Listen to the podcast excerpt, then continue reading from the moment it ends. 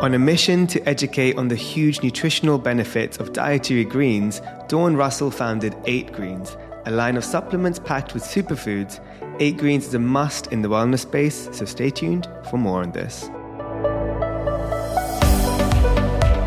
Hi, everyone, and welcome to Founded Beauty, a podcast dedicated to beauty entrepreneurs who built some of the biggest brands today and where we learn exactly how they did it. We'll cover some of the most intimate stories, their path to success, and how they overcame the obstacles along the way. I'm Akash Mehta, CEO and co founder of Fable and Mane, a modern hair wellness brand inspired by ancient Indian beauty secrets. Building Fable and Mane has been an incredible journey so far, but I've decided to launch this podcast as a founder keen to learn and connect with fellow beauty brand founders around the world. I believe in collaboration over competition, and so I'm using this platform as a way to hopefully help and inspire each other in what can be quite a tough and lonely journey. So, if you are an entrepreneur or simply just curious how to build a brand, this podcast is perfect for you. So, without further ado, it's a delight to welcome our guest for today, Dawn Russell. She's a model turned founder, and Dawn set out to find an alternative medicine when she was diagnosed with stage 3 cancer. She traveled, researched, and met with experts all over the world and realized she had to go back to the basics, discovering both the immense value of smart nutrition and that a shocking about 87% of Americans did not consume the daily minimum requirement of greens. So, thus, 8 Greens was founded. I love that Dawn ensured she had the perfect formula too. This was 15 years into Dawn's health journey, with five years of testing and hundreds of formulas before even launching. With the wellness space becoming more saturated and perhaps even confusing for some, 8 Greens has simplified it for you. It is tried and true, and I cannot wait to learn more myself. So, Dawn, thank you so much for being with us today. Thank you for having me. So I asked all my guests the same question. I'm going to ask you is who in a nutshell is Dawn? Who in a nutshell is Dawn? Well, I have um, two children, so at the moment that are eight and eleven. So I'd have to start with mother, um, and then wife, and then um, I'm on a mission. I am definitely on a mission. And so I feel less, I mean, it's very nice of you to say a founder, an entrepreneur, but I feel more like a person on a mission as opposed to, you know, that. a businesswoman or anything along those lines. So that kind of sums me up. That's, I love hearing that. And, and it's true because truly like seeing your journey to date, there's been so many, I guess, moments of, of I guess, life changes, but also learnings and uh, opportunities for growing. From, for you, did you ever from we'll go into deep you know more detail into those uh, moments throughout your life but did you ever envision you ever creating a brand? Never. Never ever ever. No. I had totally different aspirations as a child. Um, you know journalism was of interest to me and i think that's one of the reasons why 8 greens has been successful is it truly was you know from the heart. It truly was something that was personal. It wasn't like i set out to start a business or to be mm-hmm. successful. It was very much a pers- personal mission and i think i hope that that's what people feel when they're when they're taking the product I love that. I mean, personally, even I mean, I never envisioned to create shampoos and conditioners and oils yeah. for my for my life. I did engineering at university, but it is true when you when you create those ideas and, and businesses eventually from those true, authentic, I guess, um, curiosities that you go deeper in, and then you start to fall in love with it, and you start to re- realize why isn't this existing or why isn't this being accessible for the world you then create it for others and then you just become a vehicle of a business in a way so i think that's exactly what yeah. 8 greens is and i love that and you can really tell honestly like through every touch point when i did my research from the website to even the interviews and articles you could really tell that it wasn't about um, let me sell you a product. It was more like, let me sell you a why. And I love that because that's exactly your way. Oh, thank you. Yeah, I mean, it, and I'm sure you were doing the same with kind of, you know, your Indian heritage and using that yeah. to make the shampoo and conditioner. It's like we're trying to give um, a solution and exactly. and that's really where i come down to you know you're knowledgeable in your background i'm knowledgeable in my background and now we're going to give others the solution so so they don't almost have to have that learning curve. Exactly. And even for us right? I'm, I'm sure as like as founders we become the beneficiary of our own creations. That's why we end up creating it. We're like our it's a bit selfish curve. right? Yeah, yeah. every yeah. time i'm in the in the kitchen or with the labs i'm like i just get so much joy about even creating things for me and then i'm like wait this is an amazing product. So I'm sure that's exactly what happened with you. Because, you know, going into the, the aisles and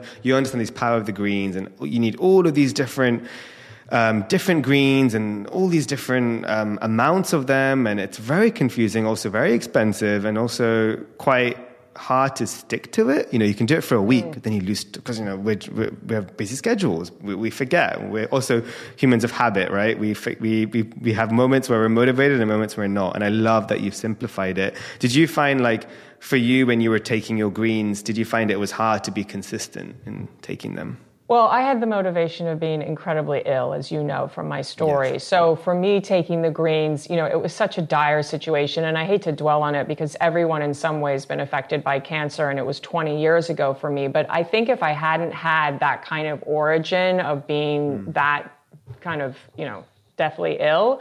I don't know if I would have gone as deep into the knowledge of greens as I had to. You know, this wasn't, I've, I've always been healthy and interested in health, but obviously I had to go, you know, no stone was unturned when you're ill. So that was what the same knowledge I was able to use with eight greens is kind of no stone was unturned. I mean, I studied every green I could get my hands on and, and really find what worked for me and then once I got back on my feet, really carry that over to eight green. So it was really fluid, and it was really, um, it was really, I was just incredibly passionate about getting those greens to everyone. I my learning curve was so arched and so difficult that I didn't want anyone to have that difficulty as well. That's well, what advice would you give to people that might be going through a similar journey to you that you had in 2000? Um, is there something that you know channeling the energy into research into like what what would be some of your tips? I get asked you know probably uh, almost every day someone emails yeah. me and says you know a friend's da da da da da you know can you send me? And and i i will give um, you know a list of tips that i have that i now have obviously accumulated and put them together because it's been so long. But really if i were to put it down to two things. One is diet really, really, really, really matters, especially when you're ill or when you're trying to kill something inside of you that's not supposed to be there. Diet is absolutely paramount. You know, sugar and, just there's so many aspects to what you're putting in your mouth that's going to either help or hinder. So diet is really, really important. And then I think the second thing is whatever is going on with you, just really stay alert to it. Um, because I feel like for me, um, you know, when you get cancer, especially when I was 25, it's kind of like, all the drama and like everyone wants to fester off of that drama and everyone wants to you know it's just it's just it's a circus. And mm-hmm. and if it feels like that person isn't right for you to have in your life during this time or someone does feel right just really listen to that because you need to be the most important when you're ill. And i found there were certain nurses that really really were hard for me to be around. And so i would stay away from them. And i became incredibly close with my surgeon. And it, it's just really feel and listen to whatever is going on inside of you. That's that. That's really. It's really how I got through. Were those two basic things? That's I'm really. I mean, it's even easier said than done. But just that constant reminder, right, of like. Especially in those moments, I'm sure the amount of people that come by your side for whatever reasons, and you know, it, it, they're it can be quite overwhelming.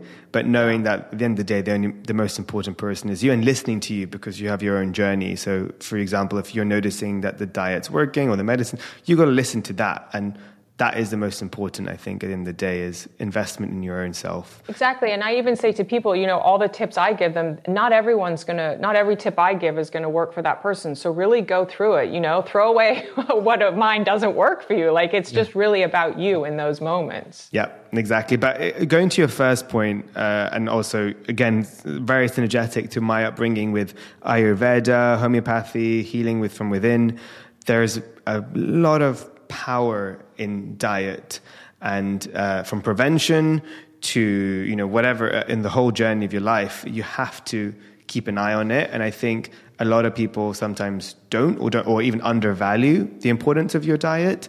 Um, they sometimes look at the physical right? And it could be like oh i look healthy or i feel good today. But actually um, it does linger and it does add up. So for you um, was this something before even you know when you were um, uh, uh, before 25 where did you ever like put this much importance to your diet No, I mean, I, I was never unhealthy. Um, I was never, I, I, feel very much like I was in the norm, yeah. you know? I never, um, I was just kind of, yeah, I was very average, I would say, in, in how I consume food. I think what I've noticed post 25, and um, I feel like, I mean, dare I say, such like a kind of mass statement, but I feel like you kind of do start to care about your diet once you've you've gotten busy you've yeah. gotten your first job and you're like oh i need that extra energy or you know life or or you've just whatever you've gotten out of that younger stage yeah. of life and all of a sudden you need to to have more energy and i feel like for me, what's really been interesting is I almost feel like we need to take the word off diet and what goes inside our body because people feel exactly. so overwhelmed. It's like this complete uphill battle for them. And so they're like, sod it, I'm not going to do it. You know, like it just feels utterly overwhelming. Like, how would one thing of broccoli help? Like, forget it, I'm going to go have a, you know, something. And what I really think that that I that I'm just so focused on and why I've stayed, you know, so strong and passionate building Eight Greens for all these years is that it doesn't have to be so difficult. It, it shouldn't be so painful to get greens, you know? It just, it doesn't, it can be simple and it can be unintimidating. And that's just, it's a, it's a life goal of mine to simplify it. I love it. And I love how, you know, holistic you are in building it with even your statements. Like you're not, you even on your website and stuff, you say eight greens is not a replacement to a healthy diet. It's a booster, right? It's, you're really thinking holistically about the whole environment of our day to day. And, I would love if you could explain a little bit about how Eight Greens started uh, from those early initial ideas to the reality of, you know, product registration, name, and then, oh, wait, I've got a product. Yeah, Take it away. Yeah. All those great nuances. So, yeah.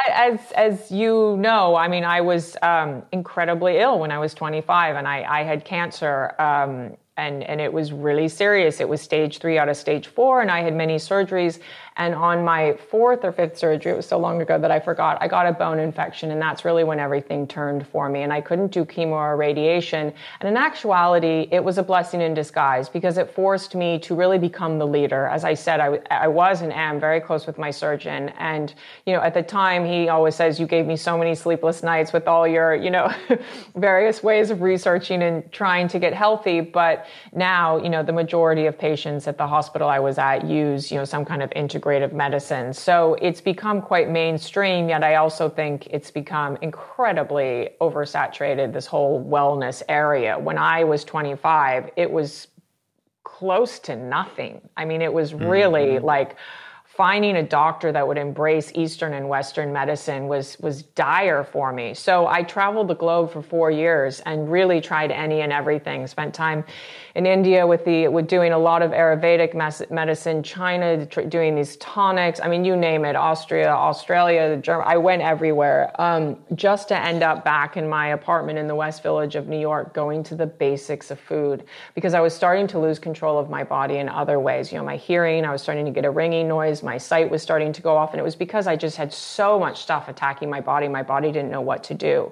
So, what I ultimately did was just stopped everything and literally was like, what's going in my mouth today? What's going in my mouth this afternoon, tonight? And slowly, you know, I saw greens actually being the first and only, sadly, thing that actually was positive. I was getting rashes from various things. I would throw up with other things greens not only stayed in me, but they actually started to, you know, my skin was very green. I had just, it was so visually evident that greens were the first thing that was, was truly working. So my, um, you know, as, as everyone knows that I, sorry, my hair is a bit of a mess. Um, what I, it's like standing up straight. What I know is, um, that these greens were working. So I did, as as as I've said so many times. Uh, my son was like, "Are you going to tell the story again today, Mom, on this podcast?" And I'm like, "Sorry for people. It's so boring. They've heard it so many times." But, but really, a lot of people haven't heard it, so you have to. It's true. Exactly. I know. I know. My my son's like. Uh, thinks the whole world's heard his mom's story, which obviously oh. is not true. Um, so, so when I did these IV sacs three times a day, and I always say my situation was, you know, incredibly intense, and I, I, I wouldn't wish it upon anyone. But I really got to learn firsthand how powerful greens are, like beyond firsthand, because it was I was so in the negative to then to even just feel decent, much less good, was was such a triumph for me. So I once I got back on my feet, there was just so much desire in me to get these greens to everybody. But when I say everyone, I don't mean the woman that can have her own chef or the woman that you know. Um, that's very knowledgeable in this area. I'm meaning people that really could care less about it. I'm meaning people that have no desire to even understand greens, find it not only intimidating, just expensive and annoying. You know, those are the people I was really excited to talk to and be like, it not only can be easy, it can taste good. You know, so I I knew what I was setting out. And that's why, as you said at the beginning of the podcast, you know, it did. It took me five years and 264 prototypes, which sounds insane in retrospect. I mean, who does 264 prototypes I'm getting jitters thinking about it. It's like, crazy, that's so right? it was insane.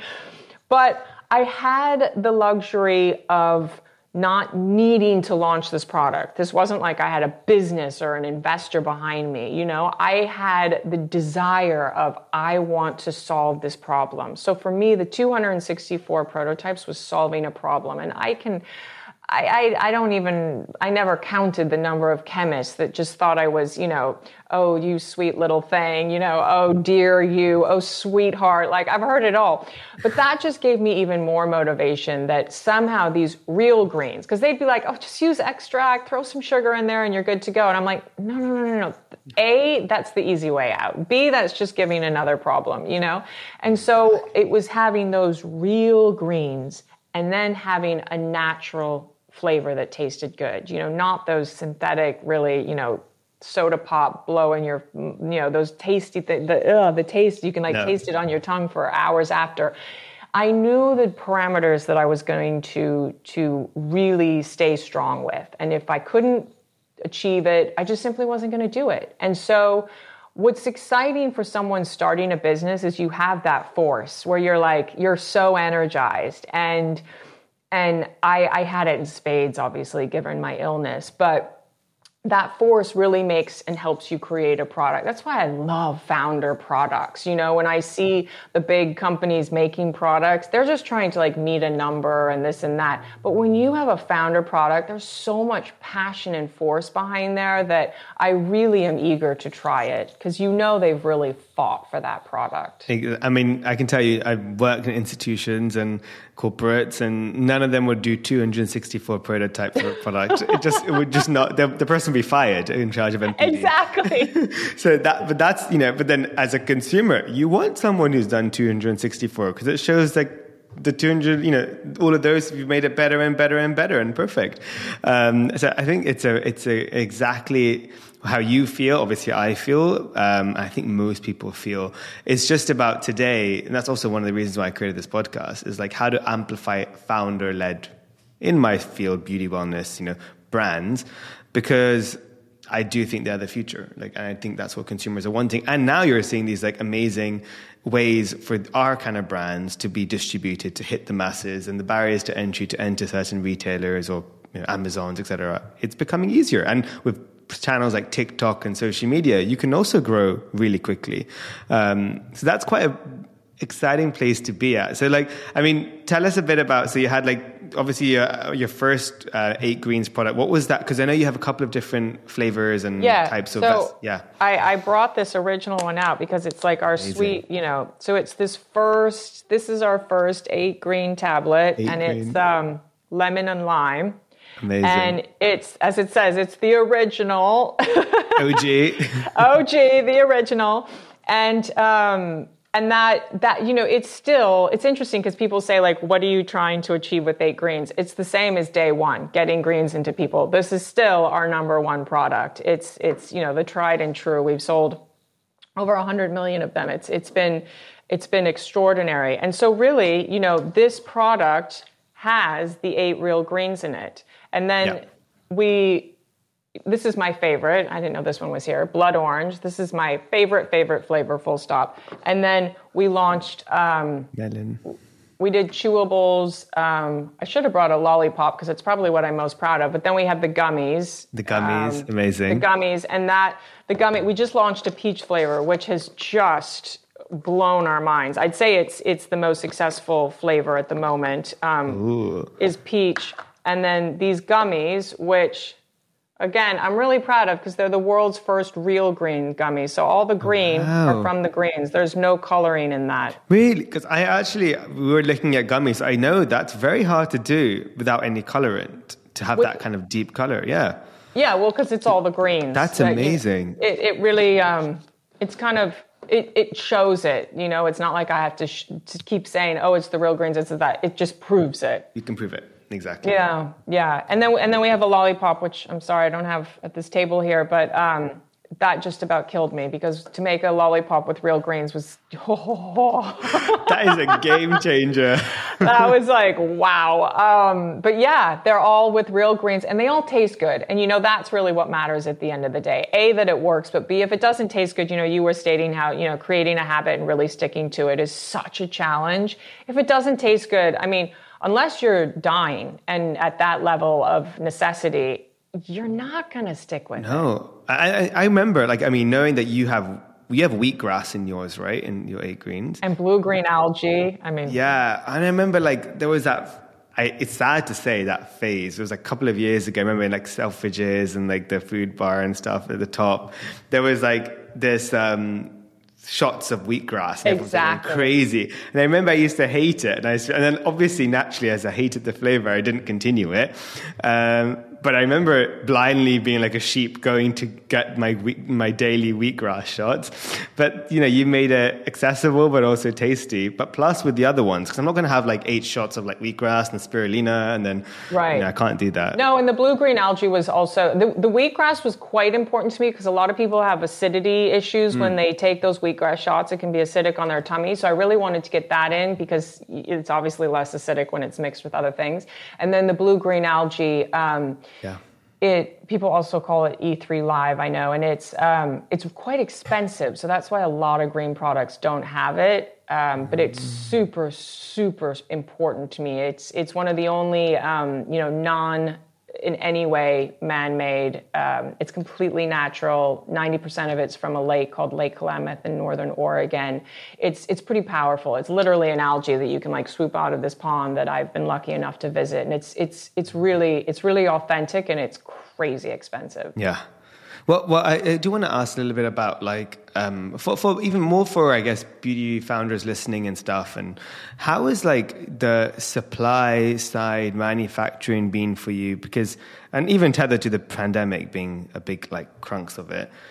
How, tell us the tea. Like uh, it's been tough, right? Oh, I mean, I think. I have more gray hair because of it than anything in my life. I mean, I, God, yeah, the supply chain. I have an incredible CEO that helps me with all of this. I want to tell any founder that if they feel like they have to do it all on their own, they don't. Because for me, I, you know, once you really start to, to, to, to scale, which everyone you know, I mean, it, it it happens so suddenly, and then all of a sudden you're supposed to be 12 people, and just just remember you're only supposed to be one because I don't want any founder to feel like they have to do it all because then they almost like like for me, let me tell you my experience. I found the more I was trying to solve the business products and the more I was trying to be, you know, everything that this company needed, I was losing the gem of what I was giving. And that's like really focusing on the product and the efficacy and then going out and talking about it because, you know, I, it comes from such a personal story. And so I really want to stay anchored in that.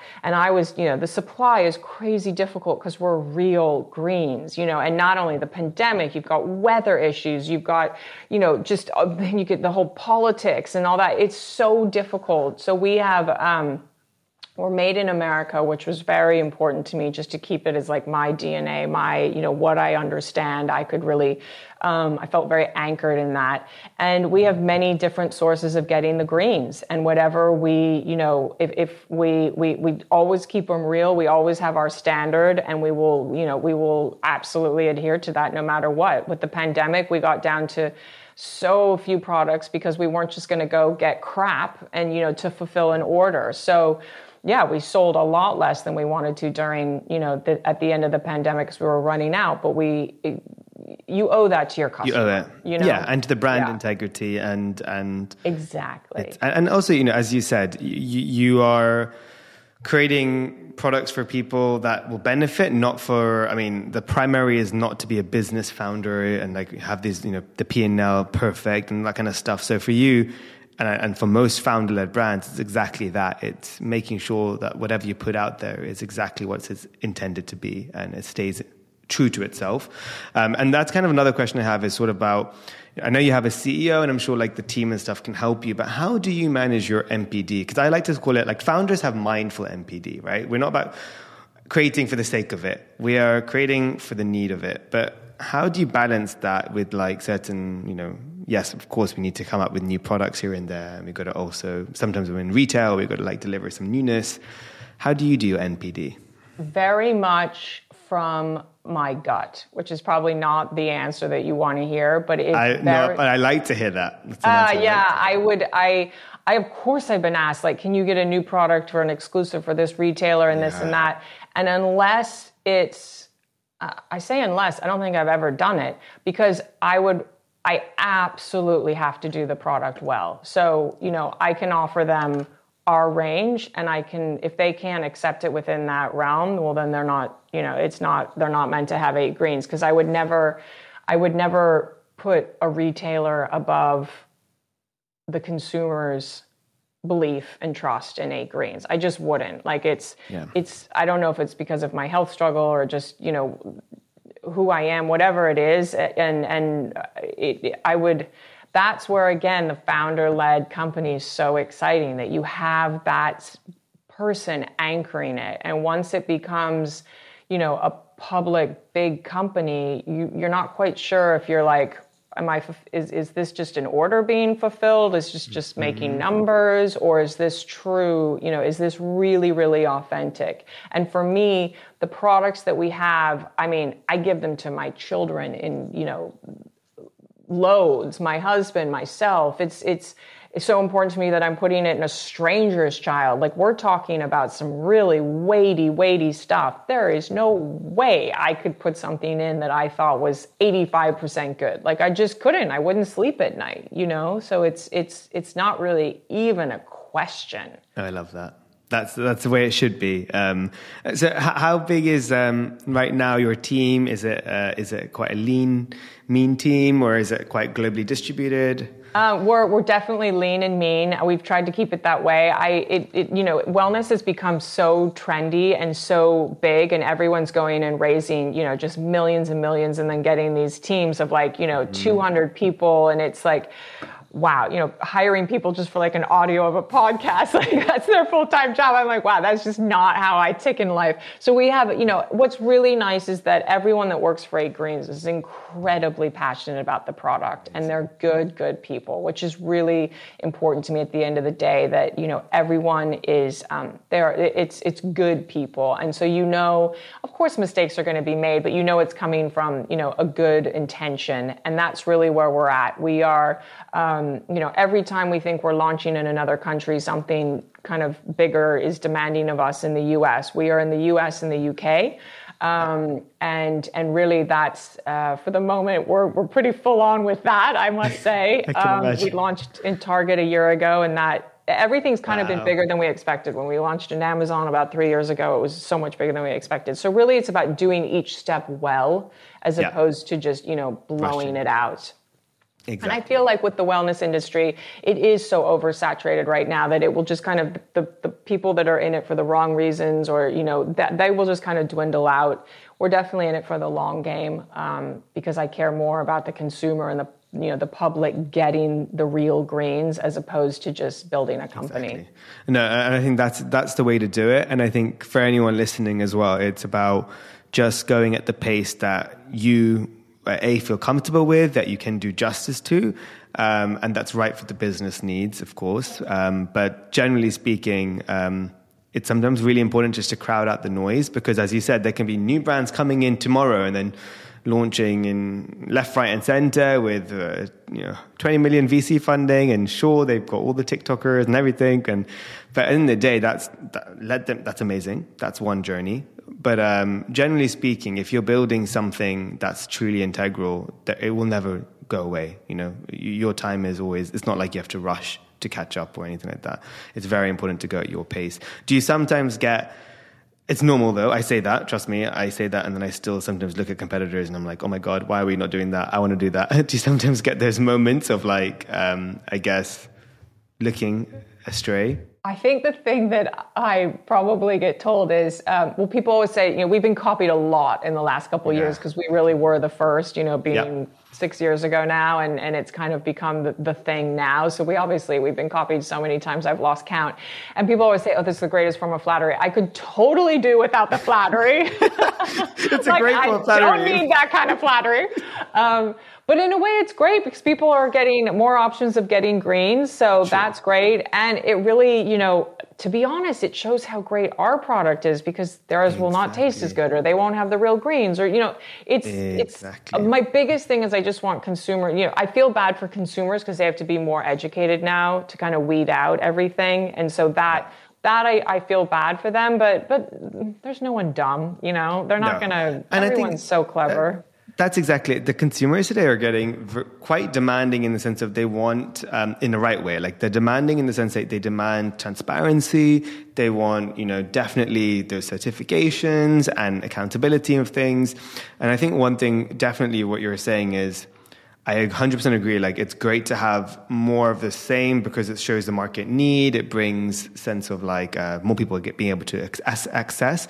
But you know, we have to hope that those I don't like the word competitor, but you know what I mean. Those other similar brands, they also are sustainably sourcing, for example, their greens, right? And they're not actually tarnishing what could be created. So there is a sense of an urge of then more education from our own platforms, right? To explain mm. why why our products are so and actually then it can actually be healthy because it makes us not take for granted. Like I sometimes I speak to my sister, I'm like, you know, maybe we should just say like why our shampoo cost of good is actually not even good for the business, but it is expensive because we go mm. to these specific sources of turmeric that are 95% you know clean compared to the traditional ones of 80% or something like that right? Exactly. people might want to know. Yeah and when people are like are you non-gmo or are you gluten-free? I'm like that's just like baseline you know? Yeah. like of course you know but we take it for granted you know? Sometimes as a founder you know because exactly how you know you're saying how you would never launch something if it wasn't perfect um, I think people would love to know like what does that mean exactly? And i think you guys do a great way of honestly on your website like in the power green section it's so articulately done. But then the problem is is sometimes distribution right? It's like how do you get that translated to let's say the amazon or the target now right? Or um, with a little shelf strip and a little exactly. word it's hard it is hard. Plus next to it is others, hard, yeah. and you know you don't want to you don't want to kind of sell out and go and pay that TikToker bazillions of dollars to exactly. say something. You know, it's it's it's got to be genuine. They've got to love the product, and mm-hmm. and we're so you know so much of what's great about Eight Greens is the taste, if I can say that. Like it, it genuinely tastes really good. Like people sometimes want it just for the taste. And how can you translate that like via not try, besides someone trying it, you know, and also like, for, of course I'm going to say it tastes great. I'm the freaking founder, you know, like they're like, yeah, whatever, lady, you founded the thing. Like I get it. So you, it's hard to to to do marketing when it comes to taste because you're like you just got to try it okay? Yeah. like there's no other trust, way around it. trust me. That i think and, and, that's the thing because it's like um like most food or kind of these kind of not not supplements more food stuff you know normally people look at the aesthetic. It's hard when you just see the the the, the let's say the tablet right? How do you translate that? But have you found like successful ways of like do you guys do sampling or is it just more, I guess, getting a wide distribution network? How have you found effective ways of doing it? So we have, um, we've done a bit of sampling, but I think the two things that have been amazing for us is one, um, we did a whole bunch of Princeton surveys. So we had other people do a trial for us. Um, like we didn't, we weren't involved in the trial. I think it's really important that an outside company does your trial so you know you're getting the, the real information. Um, and, and it came back, you know, I, I mean, I feel like I'm showing off now, but I mean, it came back like 98%. You know, it was really just wow. mind blowing. Sometimes so when it comes back too positive, you're like, wait, this is too good to be true. Should we, should we knock it down a few percentage? But it's true. The fit came it's out true. I mean, it's why yeah, that's amazing. worked for five years and 264 prototypes, you know. it better um, be 98. So yeah. It better be 98, right? Or I definitely would have gotten a failing grade for, for those five years of my life. So uh, I wouldn't still be doing it, is what I wouldn't be doing. So, no, those were really good. And then just, to be honest, just the real consumer good feedback. You know, people mm. sending in, you know, going on Amazon and giving reviews or, you know, it's that's been the real mind blower for me because, you know, wow, you can't, you, when it's real, it's just your heart melts and you're you can't make that up. You know, you can't ask someone to write stuff when they're like, you know, I haven't missed a day of work in years because of this or something that, you know, I, whatever it is, just being like, wow, you know, those, yeah. those are really powerful. And so I guess those, those are what keep me going. Just seeing them and being like amazing. Or my kid hasn't had something green in years and now asks for this every day. You're like, whew, that's big, you know? So those, those I'd say are what really help translate the taste to the public. But at the end of the day, they do just have to try it. And that's why yeah we don't like this is what we say internally like we don't just have customers we have like loyalists like we have you know mm-hmm. people that are diehard eight green fans and that's just uh, it's why i did it you know yeah. it's so it's it's and for any founder that's watching this that will happen if you put your heart and soul into anything yeah, because people feel it they yep. know the real deal. Exactly. I mean, we have to sometimes, as a founder, put ourselves as a consumer, and uh, we're all the same. Our consumer taking our products is like us taking our own products. They have to really see the quality, they have to feel the love, and they have to be educated at the same time too. And it's really not that complicated to do all three if you just do it from the true, authentic why that you've started the journey off with, and not get sidetracked by retailers or the competitors or whatever. You just do it your pace and do it properly. And I think honestly, it is that simple. It's, it's, it's just it's just staying on track to that. Um, but one one thing also is I want to like say I, I, also do this study a lot. I go on the brand's product pages and I see the reviews just to get a bit of a real like authentic community vibe. And you guys are just flooding with five star reviews, of course, and it kind of goes back to what we said. But I read a lot of them, and they're exactly as you said. It's like how, oh, my, you know, my child first time is finally enjoying taking greens, and uh, you've already said it. But those are the moments, no matter where you are, ten years, three years, day one into your journey, they're your motivators. So, as a founder, my one advice would be, you know, invest in your community and and you know, make sure you are listening because that is the heartbeat right of the of the brand that we're creating. It's so it's true. that. it's so true. And i've you know given that we're you know we're, we're, we're doing quite well now i've been able to go and meet other founders that have really just done you know blown out their brands in in huge ways. And it always comes back to you know they've been able to stay quality of their product but then like one company that I spoke to a founder last month. I mean, I can't say I speak to other founders that often because I'm working, but they actually hired their fans, like their their consumers that are really really loyalists to go and talk about the product to other people. And you know why I really like that because no product is perfect. Like, oh, you know, this this flavor I don't like as much as the other one, or oh, you got to try this one thing. They can say that, you know, like no one's going to say go buy the whole range of this entire company. No, they can say like yeah. that's my favorite, you know, and yeah. that's just that's what you want is someone to give you the real the real yeah the real connected. feedback but also the edited where you're like okay bang i can trust that yeah it's so true. This is something that even for Fable, we, we've done it a lot with field staff that we have a like a process where they have to genuinely love the brand and be using the brand uh, because then they'll be definitely advocating it better. But definitely have a variety of um, you know field staff in the sense of like uh, they would have their own specific favorite products because it becomes so much more authentic. I don't want them to go and say oh, every single one is amazing because that just yeah. becomes very robotic and also so not true. Like we would never, like as humans, have the same brand only for one of our needs. You know, I would have a variety of brands, and that's the way it should be, right? It, it's really about making sure that we're just fitting into that person, not necessarily into a uh, our perfection of a person that we hope to have. Like, obviously, we would want every single person to buy all our products, but it ain't going to happen. So like, we have to be realistic. No, no, no, no. People always say like, "Oh, I'm sure you can't say you have a favorite, but you do." I'm like, uh, "Yeah, I do. It's called Blood Orange. Like that's Yeah, my exactly. favorite." But Yeah, then I've got two it. boys. You know, their favorite is peach. So Yeah. everyone's gonna have a different one. But for me, that is my favorite. Yeah, no, I- and also I have to say one other thing kind of came to mind. Another and another way that you've done a sampling in a really effective way, which is sounds reverse psychology, but you've made your price point super accessible, which for me is a form of sampling, right? You've given people the ability to, you know, if you actually divide by the cost by um, the amount of tablets in there, you know, they're getting all those greens for like a dollar or whatever it is.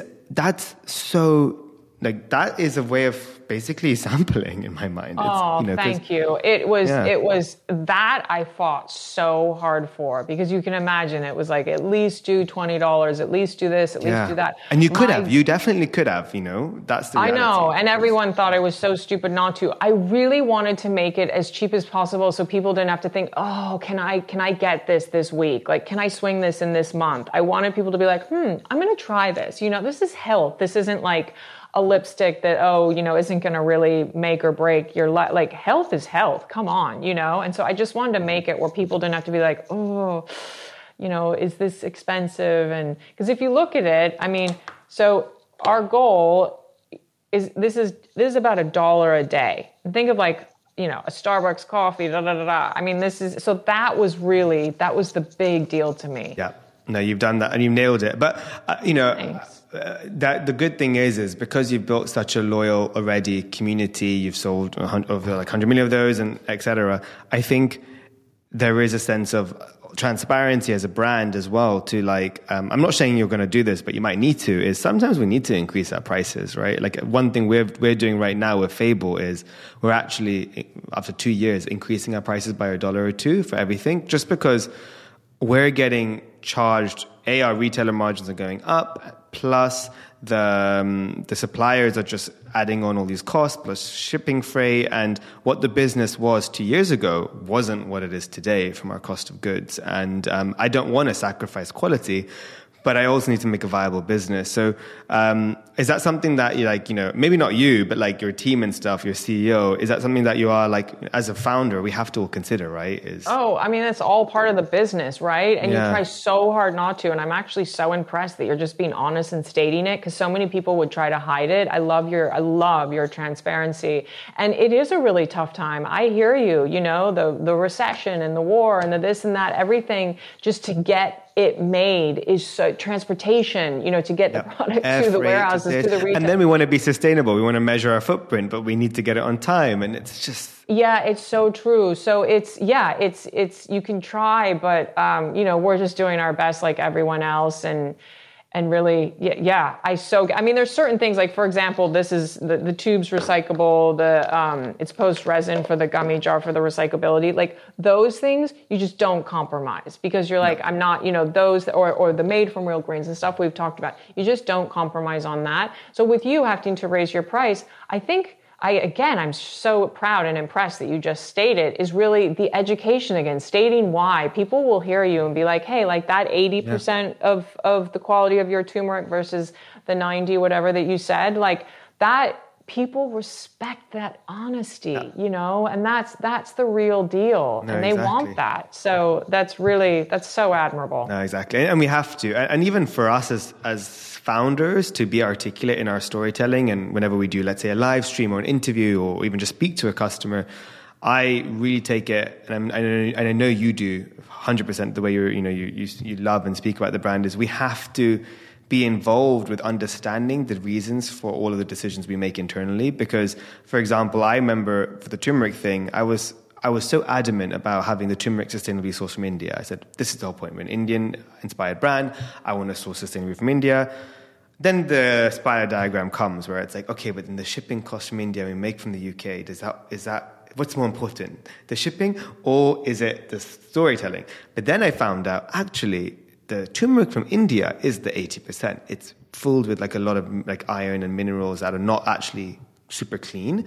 The turmeric that's actually made in, in like in, in a state in America is actually at the 95%. So actually, I then really? decided to actually, yeah, make it from the turmeric in, in America because it was actually safer for your for your hair and your health um, than the one from India. So I had to then I then put a process um, with my team to start learning a bit deeper about okay, I don't want to just like be pigeonholed into certain marketing things that the team or the retailers tell us to like make sure you can say this and that. It's like I would love to say it's sustainably sourced from India, but actually, I've actually decided to not have it from that from that ingredient because of this, this, this.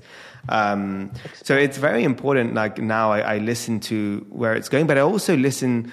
It's hard as well with certain labs because they don't often tell you um, because that's part of the deal, right? They they don't want to tell you all their suppliers because they own course, formula yeah. sometimes.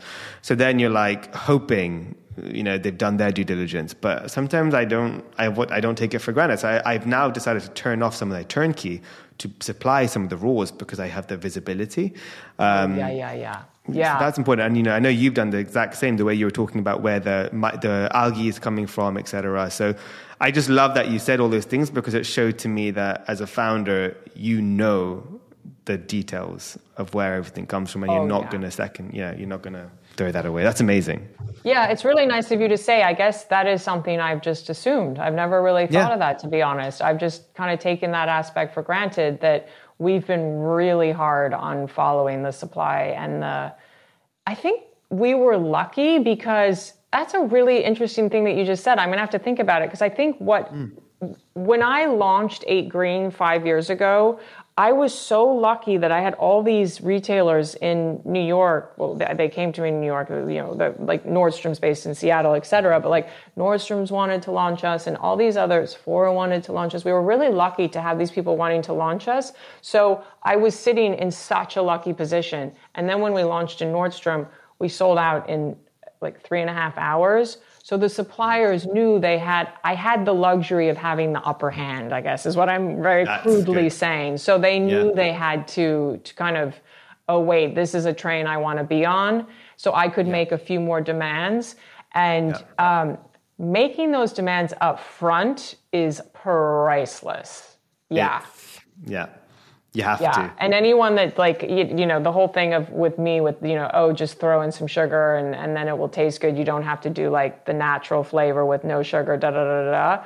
That th- those are the moments that make or break you and make or break your company. And just just stay true to what you're trying to do because that's what will succeed. You know, I mean, there are so many people that have done the other route. The competitors that just throw out the products and you know a month are making these new products they're the ones that did, that did listen to that person that said, "Oh, just throw some sugar in and da da da da da." So anyone that's really fighting right now, that it is it will it will serve you very well. It will it will it will make you actually. It will exactly, and it's such a it's it's that simple and easy thing of just don't rush take your time do your 264 prototypes if you need to um, and just make sure you you you you start with that intention strong where you know your first brief to your lab or whoever don't if the lab doesn't want to share if your lab doesn't want to go for the they, they they they only want to work with three four suppliers that they only want to trust and work with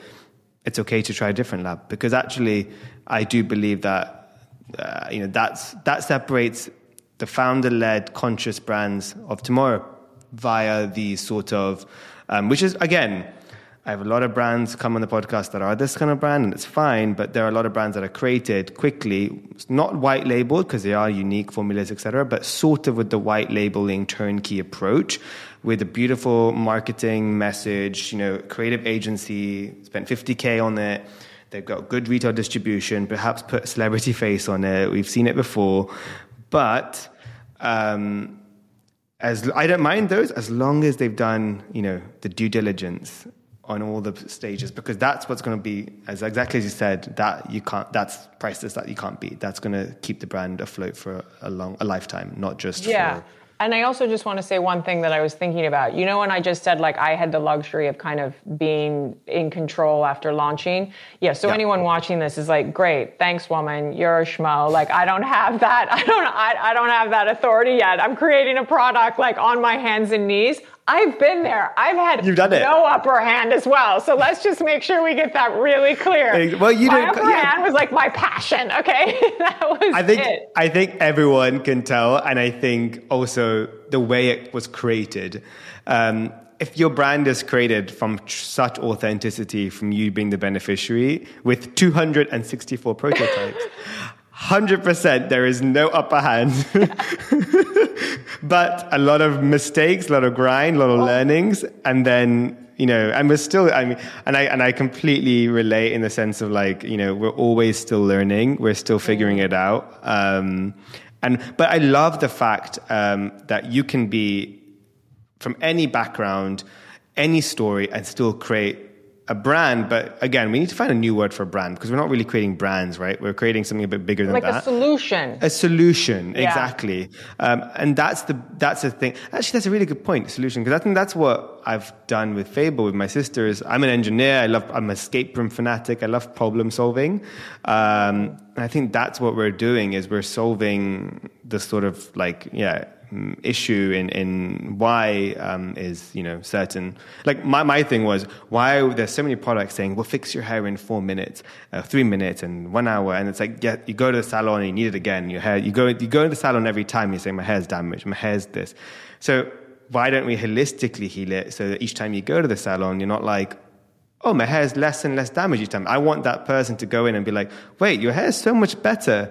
The, the stylist, you know, something's changed. Oh, I'm using these Ayurvedic ingredients that is holistically changing the hair. It's changing a long term. We're like a partner with you for life. We're not this quick thing. And that's exactly what Eight Greens is. You know, you've become a partner and you've done it in a sustainable way because, like me, I do not take my greens sustainably if I'm going to make them all myself in my juicer. I just cannot. It's messy. There's too much. It's so expensive and too many things. I don't have time, to be fair. Like, I do have time, but I don't make time for that.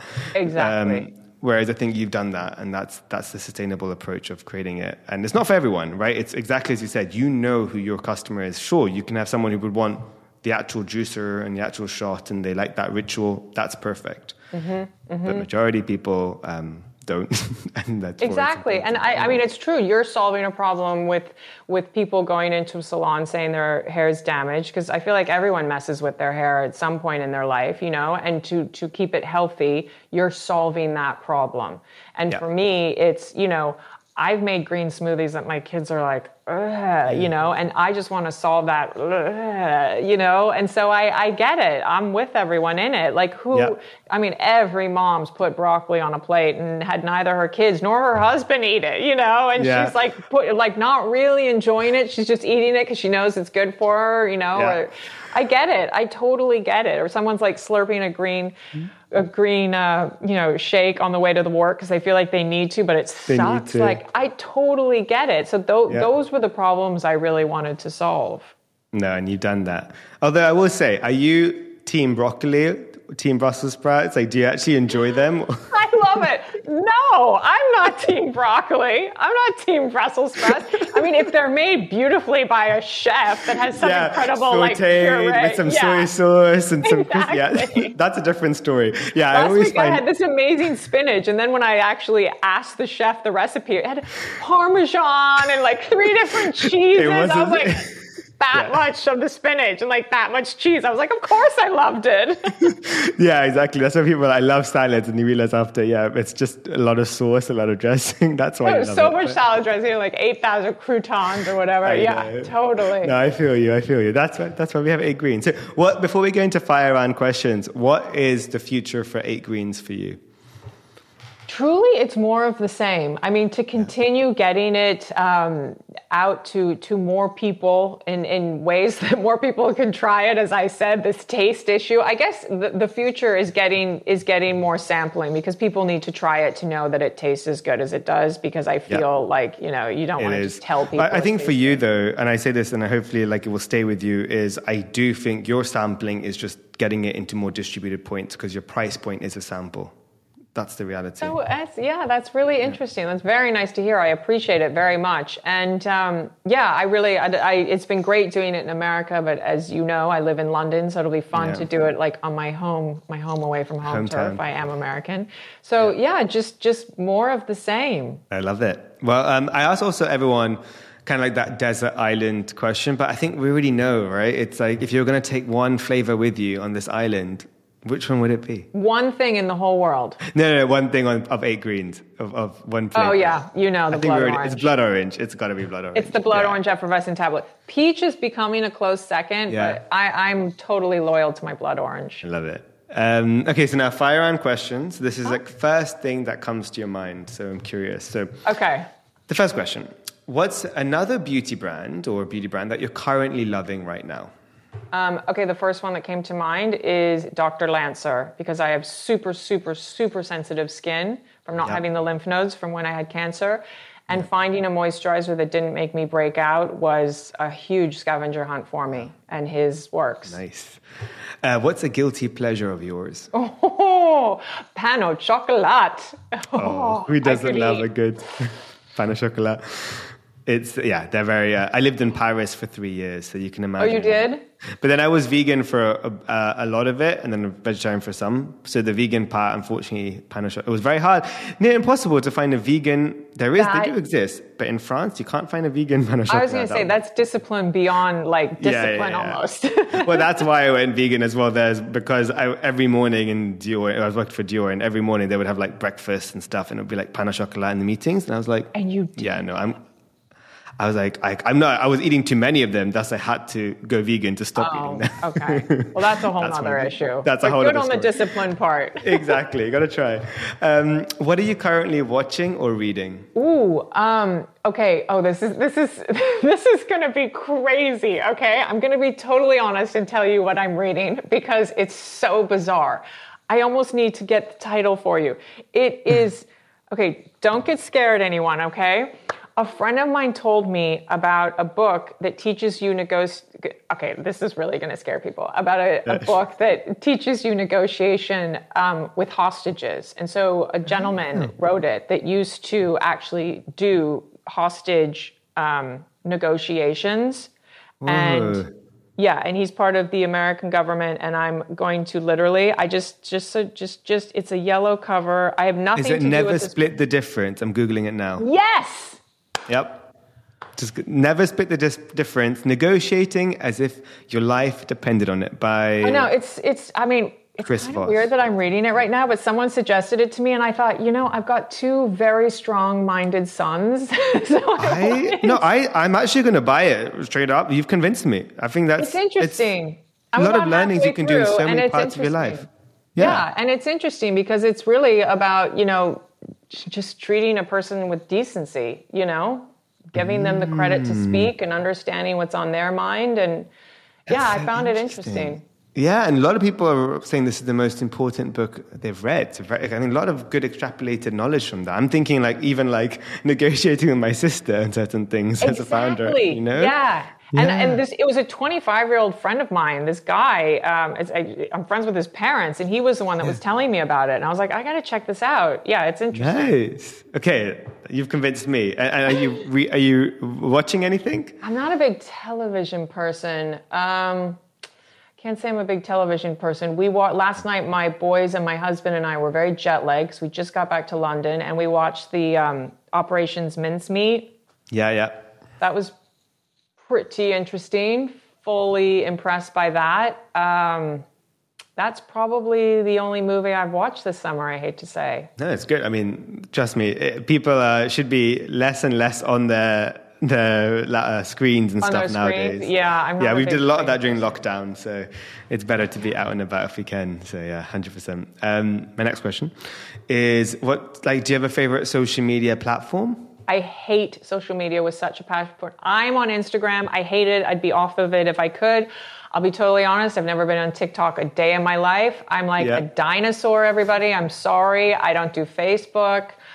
I am like an old school, boring person. Um, No, you're not. probably not the answer I should say, but it's you're, you're, you're, you're kind of what everyone wants to be, but we're just stuck in it. Do you know what I mean? you're being very kind. No, no, no. I, but maybe me. I think I, I, I did social media for brands for like five, six years. So for me, having managed social media and then like having my own social media, I'm like so fatigued at this point. Um, because my priorities are very different now. Yeah, but um, yeah. but I feel you. I just feel like it's Yeah. so. It's everyone shows off like, oh, I'm here, oh, I'm there, and like people can't believe I haven't posted this summer on our holidays. And I'm like, I've been just enjoying it. Like I'm not gonna.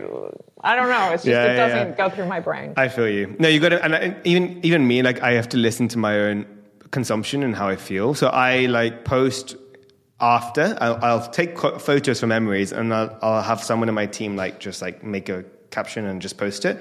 And I don't post ever in real time. I just I just can't waste my time like on the apps when I'm traveling. I have to do it later. Um, but I still post it just because. I don't know, just because I'm still What's, in the- it. what's your favorite um, platform? So my favorite is actually LinkedIn. Um, Ah, from, fr- from, from from from me posting because I'm able to connect with. It's such a easily like shareable. Like when someone likes your post, like their network sees it. So for me, I've got really interesting DMs or people like commenting and. Uh, even a lot of like colleagues, because I have that corporate world that I was really invested in before. It's so nice to sometimes still communicate with the colleagues I don't really talk to them on social media because a lot of them don't have it. But like an ex GM or an ex CEO would message me saying, "So proud of you, good, keep it up," and they they get to see what I'm doing through my brand through LinkedIn. So as a Oh, that's nice. that's my way of doing it. But obviously, I don't really enjoy the the content I see on it because I do think it gets a little bit like. Um, Sometimes I get that little bit like um, seven tips to become a, you know, I'm not, I don't consume that kind of content. Like I, I like to be inspired by just myself and my team and just go, you know, I don't really, um, which kind of goes to my next question because I asked, I don't get really You're gonna ask inspired by mantras. no, no, but I don't get inspired by mantras and stuff, but I'm saying to you, do you have a favorite quote or a mantra? Oh my gosh. Um, definitely not. But I will tell you what, um, currently my family, I find this really funny. You may not find it funny at all, which I apologize. But um, years ago, Elle magazine said I was the green queen. And so I've got 11 and 8 year old boys, like full personality, okay? So now I will literally be having my like pain au chocolat or whatever, or my glass of wine, and they're like, yeah, right, mommy, green queen. So I hear that at least twice a day, and I feel like that's become a mantra in our house, like, yeah, right, you're the green queen. And it just cracks me up because they keep it so real that. for me. That is, you need that, you know, the best is when your children like put you down a bit. It's like put you back to like reality. I love it. I do that. My, I think it's my, um, yeah, my sister does that to me every single minute. So I need that it's so good. Do you work with your sister? Yeah, because we're co-founders. So, um, Oh. so we're like uh, we're best friends and co-founders, but obviously we fight and like anything. But she's the creative director, and she's three years older. I'm the CEO, so that's quite interesting as like a like a, a, a play of like the younger is technically her her boss, if that makes sense, in terms of like who makes the decisions, who oversees it. But Yeah. she is like um, she inspires me a lot because she's so down to earth, so um, when I say down to earth, like very like um, simple in the sense of like she just wants this and very content and live a like very spiritual meditative life. She doesn't need to have a thousand friends and go out and have all these material things. And I was a lot of that before. So as I'm building the brand, she's like grounding me in the process. Which I think I really need, um, and then I'm bringing her out of the shell a bit more because sometimes I'm like, Nikki, we need to, you need to come on this live with Vogue, and she's like, no, no, no, you do it, and I'm like, no, Nikki, Nikki, you need to come on. it's Yeah. good for the business. It's good for you. It's so Um, interesting, right? Like your your Dior pain au chocolat. It's like it's interesting for a, like a year, and then it's like get me out of here, right? Like, It- honestly, that's the thing. And I think I, I, I've had so many, at a, you know, similar to you from a young age, when you have such big moments like that, kind of like, I've had a lot of learnings in my, in my life. Like, I, I, going from like, caring so much about my school grades, you know, I was at mm. GCSE A level, like I had to get Yeah, A stars, 10 A stars, and then. Wow. and then I failed my second year of engineering, and all my friends went ahead, and I was like, okay, this is the first time in my life I failed. That was like such good, like, I'm so grateful for those things because it just Yeah. puts so much, I'm conditioned by school and, you know, constructs of like family and stuff to be like X, Y, Z. And then just my own life experiences of like, the, I now look forward to like changing and learning and growing and kind of being uncomfortable. Uh, and that's geared me up, I think, to be a quite a resilient CEO as well for Fable because I literally, my team sometimes think I'm psychotic. Sometimes like something goes wrong and then everyone's like panicking up and down the room and like, oh, we have to pay this fee or this. I'm like, cool, let's do it. We'll figure out a solution. We won't do it again. And they're like, Akash, are you, like, why are you not angry? I'm like, well, this is a good learning. We're going to grow. We're together.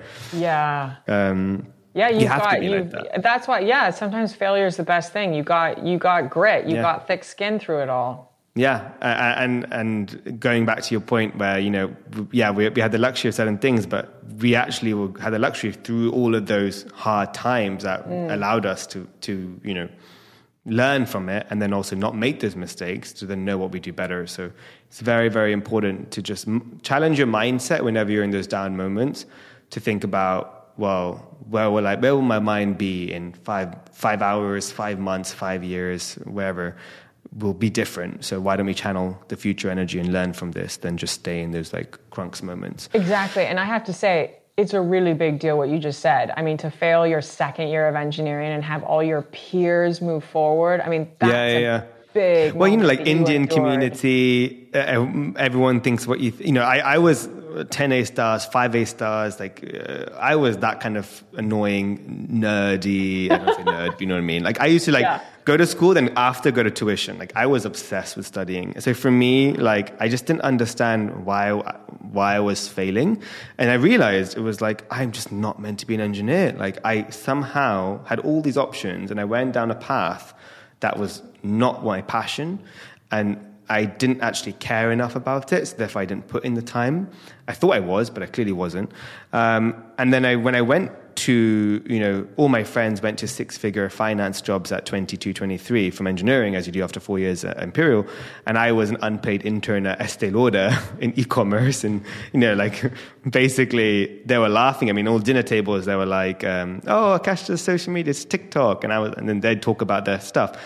I just had to realize, like, actually, like, if I'm happy, that's the most important. And I'll, my success, whatever success is to you, will be accelerated by your passion. And I really learned that, that no one would teach you in school. No one would teach you through whatever. It's just you have to do it. Um, and that's kind of like why I, I love working on Fable and, and keep on building it is I'm just so passionate about what we're doing. Um, similar to you, right? It's, it's, that's the driving force. Um, but there's no pressure because the passion outstays, you know, oversees everything in my mind. I'm like, as But also, I I think it. it's really remarkable that you, you know, that that's a really big deal. What what happened your second year of engineering, and it's kind of like anyone that's truly successful. I mean, look at you now. You've got a podcast. You've got your own company with Fable, and great relationship with your sister, your family. You know, that's obviously really real and authentic. You guys really uh, help each other grow. I mean, you've got a lot of really big, healthy things in your life, and that's from the force of having something really tough happen. You know, so I feel like it's great when people are, success really comes from all those tough moments coming together. Yeah, and I think that's why you have to put that on your sleeve and really let that be a. A, it's a factually, it's the reason why you have, you know, you owe you to your success. Success because in every interview, in every, you know, even on the podcast, I love when we go a bit deeper because a lot of the time it is a lot of like that perfect picture story, but no one like that's all well and good, but most of success is always stemmed from some form of discomfort, learning, tragedy, failure, whatever it is, because that is kind of like what built you is there's a 360 it's not just one side of the of the coin you know? And a lot of the time i hear a lot of people only share the positive because that's the exciting thing or that's the part that's i guess more comfortable to say but i think once we start conditioning ourselves and we start speaking out first in your friends then to people then wherever about those failures um, or whatever a failure is you know i mean those moments where yeah. you were at that time very down to now realize that's that's it's it's your it's what empowers me today like it's it's actually so funny how four years like a four five year whenever no, it was like seven I can't remember when I was at uni um, eight years ago I think um, I remember that moment crying every day. I was like this is the end. In my mind I was like oh my god. Now if you paid me I would even say if you paid me a, a million dollars or even ten million dollars maybe not 10, 10 is quite a lot, a million dollars uh, to uh, go back and pass, I would not Oh, I would fail. It's so good for people You to hear that, you know? I mean, Yeah. it's so good for everyone to know. You know, it's it's what gave you texture and richness and that's Yeah. why people wanting to hear you now. It, it created you and that's Yeah, why and I- people I are wouldn't be listening where to I am today. podcast. Exactly. And I and I love where I am today. I mean, I don't know where I could have been. I might have loved where I could have been, but for now, I love where I am today, and it's because of those. So that's that. Was my last question. Sorry, I digress. But um, Yes. we'll, we'll talk offline. There's so much we're going to catch up on after this. I love that we've just made this connection. But um, my last question is: If you weren't a beauty wellness entrepreneur, I know you don't you don't like the entrepreneur, but like solution maker, uh, Yeah, what would you be doing right now? Well, if I hadn't have gotten cancer, I would have gone to journalism school because I was really interested in. Um, I wanted to live in a third world country and really try to solve something. We go back to this solving thing in me. Yeah. I really wanted to go and try to to do good somewhere and really bring it back. Um, it's so funny because there's so many connections with Eight Greens I've never thought of until this moment. I wanted to go and really put some spotlight on you know some real, true, like deep hunger and deep issues and and, and bring it back to America for for Americans to try to to get the real the real side. I just anything like research and solving and, and doing that in a journalistic way was so interesting to me. So I was applying to, to Columbia Journalism School when I got sick, and I feel that probably would have been the path I would have taken. Well, what's amazing is I can see so many synergies with like those things and those passions you were saying. I really can see Eight Greens being a leader in that in the long term. Like I can really Oh, see that as a vehicle. Um, and and I think it's important to do it step by step. First, build your foundations, build, bring the ground up before you can, you know, don't run. But definitely having eight greens in like, you know, definitely third world countries and uh, bringing that kind of access to, you know, a healthy, uh, boosted uh, diet, not a healthy diet.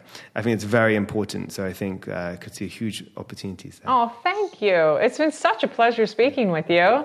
It's been such a no, such a pleasure, such an honor. Uh, your story is incredible, but you're just all the wisdom that you've shared.